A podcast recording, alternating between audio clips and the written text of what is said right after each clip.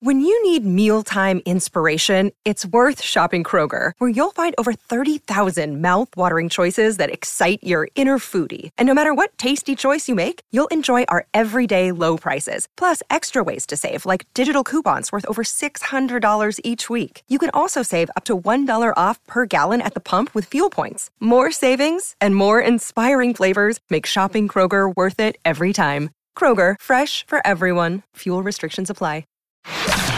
This is the Fenway Rundown, the premier podcast for all things Boston Red Sox. I know people harp on the last place thing, but essentially what's important is the record. If the Red Sox want people to start thinking the ownership cares, then maybe they should talk. This is the Fenway Rundown, brought to you by Mass Live. Here are your hosts, Chris Cotillo and Sean McAdam. It's a new week, which means it's time for a new Fenway Rundown podcast, Mass Live's Red Sox show. I'm Chris Cotillo with Sean McAdam, as always. We did three episodes from Nashville. We are no longer there. The winter meetings are over. The offseason is still rolling. We will, on later episodes this week, get to talk about Tyler O'Neill, the Red Sox new acquisition, which happened Friday night. We'll have a mailbag episode with our subscribers via our insider text. But today, we have a very special guest and the newest Hall of Famer, Joe Castiglione, the Ford Frick winner. Sean, I know it's somebody that uh, has been a close friend of yours for a long time. When I, I was the one who informed you that he made the Hall of Fame the other day, and you were uh, very, very excited to receive that news. And I thought, you know, Joe was an excellent guest, as you'd expect for someone who uh, is on cloud nine right now and has the experience he has. Yeah, great news for Joe. He, had uh, been on the finalist ballot for three times, and the fourth time proved the charm. We're thrilled for him, and we'll get to him in a moment. But as Chris mentioned, we do have our insider text program, which we're going to be uh, cultivating questions from uh, for an episode later this week. And we'd like you to be able to join us to have access to me, to Chris Cotillo, to Chris Smith, all off season long throughout spring training and into next year. It's an opportunity to stay as current as possible on Red Sox news, both in and out of season. You can text your questions. You can give us trade scenarios. You can comment on what's going on, and we'll get right back to you on your laptop, on your uh, handheld device, on your tablet, whatever you're using to access the internet. It's a great way to communicate with us. And all you have to do is text join to 617 751 6257. Then all you have to do after that is click the link and subscribe today. It comes with a 14 day free trial period, and then it's $4.99 a month. We think you'll find it worthwhile and most of all, fun.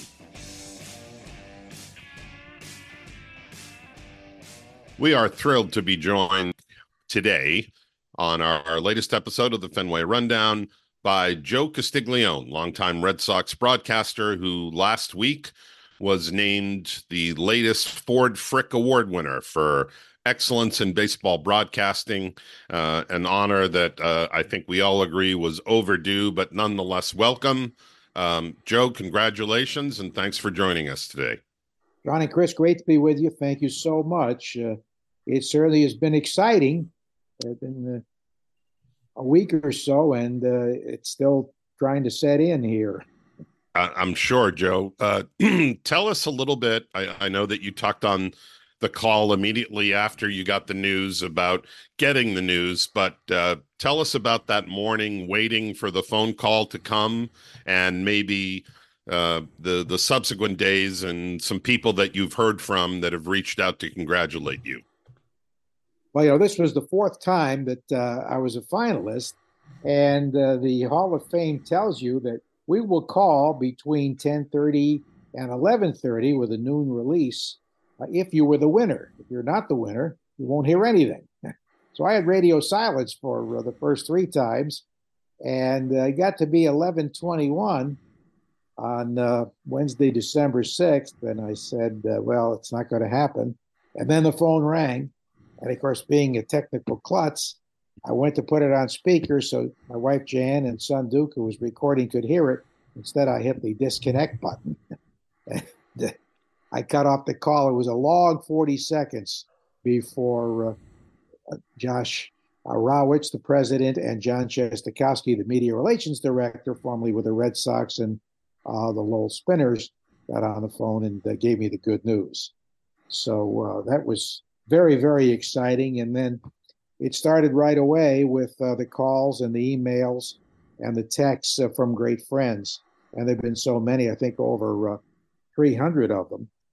And, uh, you know, when you're overwhelmed like that, you wonder, can you answer them all? But I was convinced to do so because I called Jim Leyland, Joe Morgan and I called Jim Leyland, Uh, Joe knew him from his minor league managing days to congratulate Jim on being elected to the Hall of Fame. And Jim said he had already returned 450 texts. He said that Sparky Anderson told him many years ago if someone calls you, even if it's a weekly newspaper from Podunk, you're obligated to call them back. So you do that. And uh, so I took uh, his advice, and uh, it's wonderful the people you hear from the baseball people, old friends, uh, people you never expected to hear from. And it's been very, very gratifying. Good for you, Joe. Did, tell us about maybe somebody that you heard from that surprised you, someone you hadn't heard from for a long time, or someone that you hadn't anticipated reaching out to you. Well, I was very surprised to get a phone call from Wade Boggs. That came, uh, I believe, the day after. That was uh, uh, very nice. So Wade was very gracious. He said the hardest thing you'll have to do in your life is that speech, because of course he went through it. But I did hear from Hall of Famers like Jim Palmer and uh, Dennis Eckersley, Jim Kaat. Um, and, you know, I heard from uh, a guy named Romeo who used to own Romeo's restaurant at Lake Wales. When we used to go there all the time when the Red Sox trained in Winter Haven. Now, that was out of the blue. I mean, we haven't been there over 30 years. Uh, so that was fun. And uh, a lot of coaches. That was great because, you know, broadcasters, writers, we're closer probably to coaches uh, many times than uh, to anyone else in the organization. We're uh, sort of in same income bracket, I guess. Uh, but it was fun to hear from the likes of Juan Nieves and Tom Goodwin, as well as, of course, more recent guys like uh, Victor Rodriguez and uh, several others. So it's been a lot of fun to, to hear from people that were happy for me. I think that's what's so gratifying. That's great.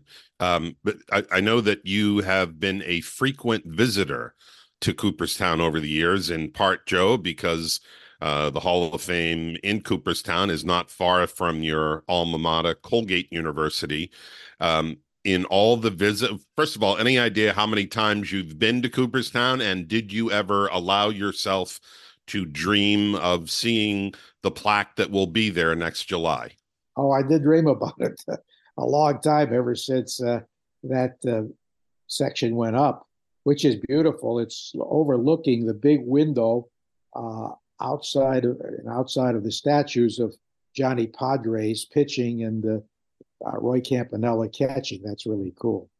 Uh, I did dream about that. I actually, you know, didn't go to the Hall of Fame until first time was the summer of 1969 when I was working in Syracuse and going to grad school there because uh, you know we didn't have cars at Colgate, and it was 50 miles still back roads. But uh, I think I've been there probably 25 times uh, over the years with various people. We're going to take a ride up uh, this weekend and check out some of the logistics. Um, but it, it's a wonderful place. I usually do a program for anyone who's happened to be visiting in the Hall of Fame at that time with uh, one of their officials, Bruce Markusen, and uh, others, uh, Jeff Idelson, of course, when he was the president, our former intern. And uh, I just love being there. It's it's so much fun. I've done some research there. Uh, the library is fantastic. I always liked it better than our library at Colgate. Better books, but it's been uh, certainly a place that's very familiar. The village is cool, and uh, you know we've stayed all over different places, and now you got the Field of Dreams there for the kids uh, it's just a remarkable place, uh, really in the middle of nowhere. Joe, I'm wondering because of your broadcast schedule, have you ever attended a an induction weekend before? Usually, you're of course busy that weekend. Has have you ever played hooky and gone to an induction ceremony? Twice, and that was very recently. I went when Pedro was inducted uh, actually got there Sunday morning because we had a game on Saturday, drove as far as Albany and finished the drive the next morning. and then I went for David Ortiz. Uh, so those are the only two times I've ever been at an induction. I've never been to see the broadcaster or the writer uh, receive their awards. I used to be at the Doubleday Field outside. Now it's at the Glimmerglass Opera House. That's as close as I'll ever get to an opera, by the way. and Sean and I went when when David Ortiz got in. Tim Kurkjian um, was uh, inducted as part of that ceremony at the Opera House. I know Wade Boggs mentioned it, and you're already thinking about it. But when it comes to that speech, is it an overwhelming process to even start thinking about that? You know, all these months out, do you have a good idea of what you're going to say, or, or how's that kind of coming together? Well, Chris, I think it's going to be a big thank you. And I did have the experience of uh, the Red Sox honoring me with the 40 years. It'll probably be mm-hmm. similar to that, maybe a little bit longer. I have a 10 minute limit, I'm told. So I think it'll be uh, thanking family and mentors and people I work with uh, along the way players, coaches, broadcasters, front office people, writers. So I think uh, maybe, you know, a couple of anecdotes uh, about the connection with Cooperstown. And uh, a lot depends on, I think, who the guests are, too, who comes and I might point some out. But uh, it's, I'm, I haven't written anything down yet, but the thoughts are flying in the head.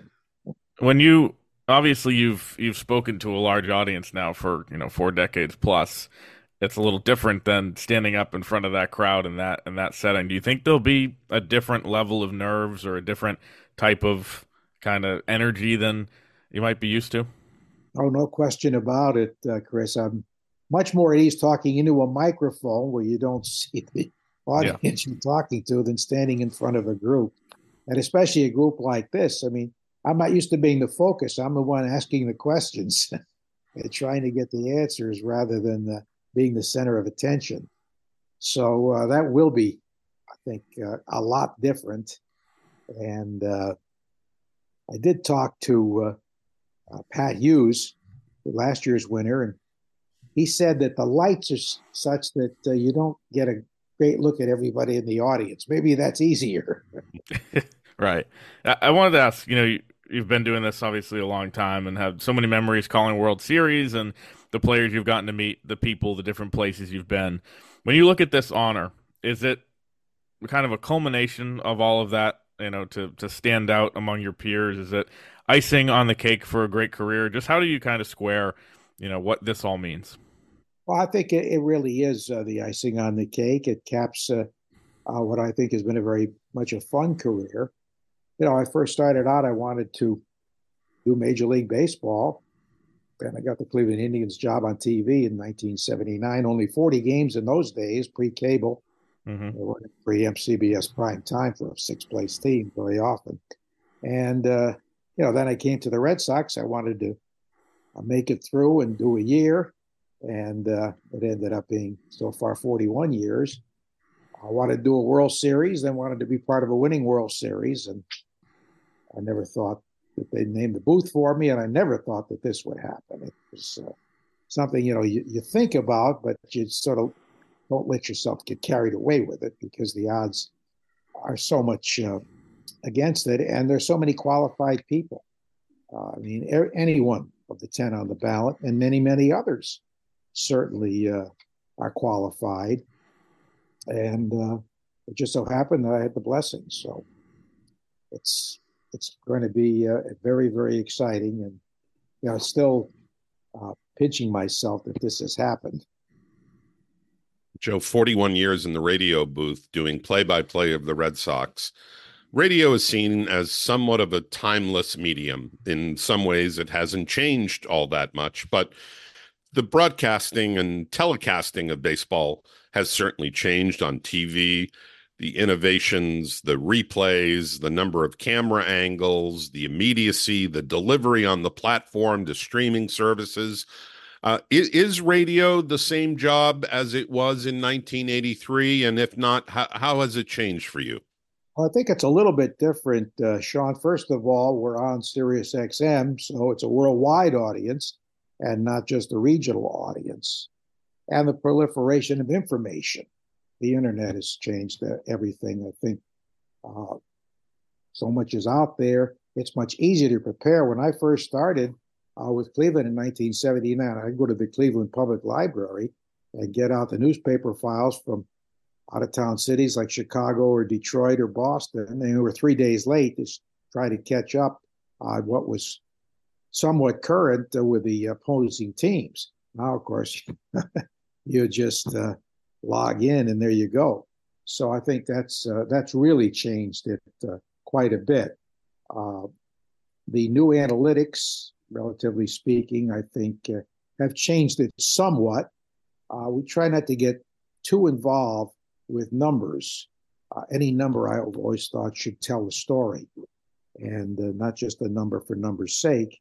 And you don't want to overwhelm people with figures because it makes it more like going to work for them. This is supposed to be recreation. So if you can tell a story, it's worth a thousand numbers. So I think uh, that has been a factor. And uh, I think we've always encouraged being conversational with one's partner because baseball's a game uh, where you sit there and you, you talk to the person sitting next to you, whether it's your best friend or your father or uncle or somebody you never met before. And I think that's a part of the nature of it. It's not just my innings and uh, your innings. And uh, I think all of those little things have changed, but radio is still a basic. I think uh, because it's portable, because you can go to the beach with you, and especially in the car with you, uh, and the pace of the game has always been for radio because you don't have to pay strict attention. And uh, we know about the slow pace. Fortunately, it's faster now. We love the pitch clock, but I think that uh, you know when you think about uh, how there's so much non-action, you don't have to concentrate completely if you're listening to radio. I'm sure in the last week, Joe, you've given a lot of thought to the many partners that you've had on the air dating back to Ken Coleman, who was largely, excuse me, responsible for you getting the job in the first place, and then on to Bob Starr, Jerry Trupiano, Glenn Geffner, Tim Neverett, now Will Fleming. Uh, the the list goes on and on. What what what are you thinking as you look back on the number of on-air partners that you've had in your 41 years behind the Red Sox mic? Well, I certainly will uh, thank them in my talk. Uh, they all stand out uh, individually. Uh, Ken Coleman was likely responsible for bringing me to Boston. Normally, we don't have any say in who's hired to work with us. Uh, but in that case, 1983, Jon Miller left to go to Baltimore, and the Red Sox games had left uh, a Boston station to go to WPLM in Plymouth Campbell Sports Network. Ken was coming along with it, and he had say because Jack Campbell and Jane Day, who ran the, the network, had never hired anyone. They listened to Ken, and I happened to uh, work with Ken's son Casey, his late son Casey in Cleveland, who came over from radio to our TV station, and work with him on some of the basics of editing and putting TV packages together and that sort of thing. Casey recommended me to his dad, and uh, we took it from there. And Ken was a wonderful mentor. Uh, he taught me one thing that, always stuck with me. If this is a game of failure, you're going to see a lot of players uh, having bad days. I mean, if you look, a hitter goes uh, three for 10, he's failed seven times, but he's still very successful. And he taught me the patience uh, in that category. And uh, I think that was a great learning lesson. And I watched Ken and listened to Ken on big moments. He was very, very good at that. I did a lot of the legwork and can just capture the big moments like the Yaz weekend. And of course, the great moments in 86 when Henderson hit the home run. And we all know what happened in the World Series. Uh, but he was a, a wonderful mentor without uh, certainly being overbearing. Uh, Bob Starr uh, taught me how to laugh. I think uh, the burly broadcaster, his burliness, as he referred to himself in the third person, uh, was a wonderful guy. We had a lot of fun. He had a saying, "It's not my life and it's not my wife," and he would look over at me when things went bad for the Red Sox. I'll never forget a game where uh, Comiskey Park, and the Red Sox had the tying run at third, the go-ahead run at second in the ninth inning, two out. Bobby Thigpen, I think it might have been his record year for saves, was on the mound, and Reed, it's a bullet. Thigpen reaches up and grabs it Bob says, hey, he catches it, game over, White Sox win. And then he started laughing. And he looked over at me, and I guess I was all hunched over. And he said, uh, Sorry, folks. Uh, I know the Red Sox lost, but I'm laughing because my partner looks like he's just been harpooned. That's that word he used. Well, well people, you would uh, you said on the call, Joe, that um, that one of the things you're proud of is that uh, people have told you that upon turning tuning into a game in the fifth inning, they can usually tell within a few seconds uh, if the Red Sox are winning or losing because of the tone in your voice and and the way you're approaching the broadcast. Well, that certainly would be a condemnation if I were doing a network game. uh, you know, we try to be fair, point out when the opposition does things well or when the Red Sox make a mistake, but um, I'm broadcasting to a regional audience, basically. I know we have, as I said, Sirius XM now, but uh, I think our fans want the Red Sox to do well, and I want the Red Sox to do well uh, because I know these people, uh, the front office, the players, everybody associated, you pull for them, and also people like the announcer better when the team is winning. That's and Joe, Joe, I, I didn't know this before kind of looking into it after last week, but you were a, a childhood Yankees fan and now uh, have done this for so long. And how kind of weird is that just looking back? The, the dirty weird. the dirty secret is out, Joe. That's mm-hmm. it. Well, you know, I talked to Suzyn Waldman a lot, uh, who was a Red Sox fan and went to Fenway Park regularly with her grandfather. I grew up in the New Haven area, and uh, I didn't know many Red Sox fans in Connecticut then, at least uh, in Southern Connecticut, because it was the late 50s, early 60s. The Red Sox weren't very good. And the Yankees, uh, of course, had the great Mel Allen, who became my hero, and Mickey Mantle, of course. And, uh, and I would go to Yankee Stadium two or three times a year uh, and watch and listen to all the games. We, even in the pre cable days, had like 140 Yankee games on TV on Channel 11 so uh, I was a diehard Yankee fan. I never thought I'd change. It's funny how it works. You know, I went to uh, Youngstown and worked with the Pirates, became a Pirate fan. Then Cleveland became an Indians fan and Brewers. Uh, somehow it's connected to the paycheck at times. funny how that works. Yeah. Right. Joe, kind of shifting gears uh, a little bit. Um, you during his playing career, I believe, enjoyed a pretty close relationship with Craig Breslow. Got to know him pretty well. Um, just obviously, he's in a, a, much different role now as the chief baseball officer. Uh, what was your reaction to the news he was hired, and why do you think he's going to be successful in this gig? I was very excited, Chris. Uh, as I say, I've known Craig and knew of him when he pitched at Yale because my brothers pitched at Yale a generation before he did. And uh, when he came to the Red Sox, the first time I actually met him, but we knew all about him. And uh, I think, he, besides his obvious intelligence, uh, he played the game. He has experience. He knows what it's like to be in a clubhouse. He knows what it's like to have uh, tough days in the game as well as success. He was so good in that uh, 13 postseason, especially against Tampa Bay and Detroit. And I think he has a feel for it. And I think he has the uh, ability to separate analytics from the human element. Uh, I think that will be a big factor because of his experience as a player. Uh, you know, obviously he's got to learn dealing with agents and that sort of thing. Although, you know, he was represented by an agent, so I think he has some knowledge there. Mm-hmm. So I think it'll be a real plus for the Red Sox. And, you know, if he's given leeway, I think he'll do a very good job as you look at this offseason, this is what we talk about on the podcast, obviously, a lot. You know, not much has happened. Alex Verdugo gets traded. Tyler O'Neill comes in last week. Obviously, pitching is the name of the game right now, and they're in on some of the biggest names. What would you like to see them do? Well, I'd like to see them get two starting pitchers, for one thing. I think uh, that's going to be difficult, but there's not a great deal on the market. And I think they will come up uh, with at least one, maybe two arms uh, you'd like to see the defense better, but I think it will be with Trevor Story healthy.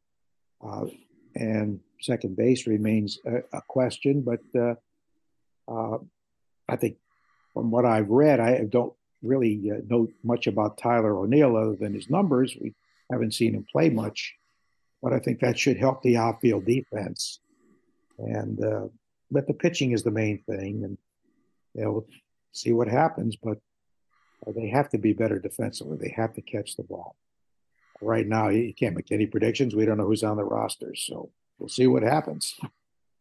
Well, we can make this prediction, Joe. We know that when opening day rolls around, you will be again behind the mic and uh, part of your starting your 42nd year. Um, I, I, know that you've scaled back a little in the last couple of years, dropped some travel, and enjoyed uh, life with your wife Jan and doing some other things away from the ballpark. W- what are the plans for you in terms of the future? How much longer do you want to continue doing this?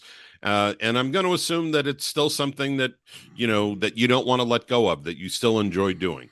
Well, I do love it. It'll be family decisions. I really haven't uh, made up my mind completely yet. Uh, and if I do continue to be fewer games, I did 90 this past year, probably you know 80 to 90 this season, and uh, we'll just take it from there. But uh, I've had so much fun. I still love it, and I still am blessed with good health. Curt Gowdy told me that years ago. He said you have to have good health to do this job, and I was very blessed. Well, um, a, a, terrific year coming up for you, Joe, uh, culminating with induction weekend toward the end of July in Cooperstown.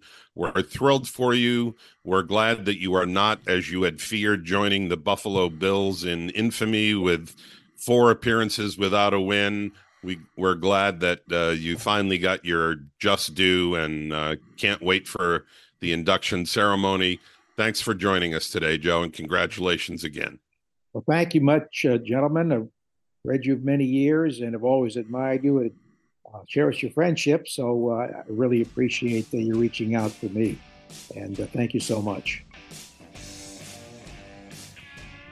Our thanks again to our guest, Joe Castiglione, the Ford Frick Award winner, who will be honored next July in Cooperstown. We're thrilled for Joe and happy that he joined us for this episode. We will have another episode later this week in which uh, subscribers to our insider text program will provide the questions. If you would like to be among them, all you have to do is text the word join to 617 751 6257. Then simply click the link and subscribe today. It's free for 14 days and $4.99 thereafter. An opportunity to stay most current on all Red Sox news in and out of season.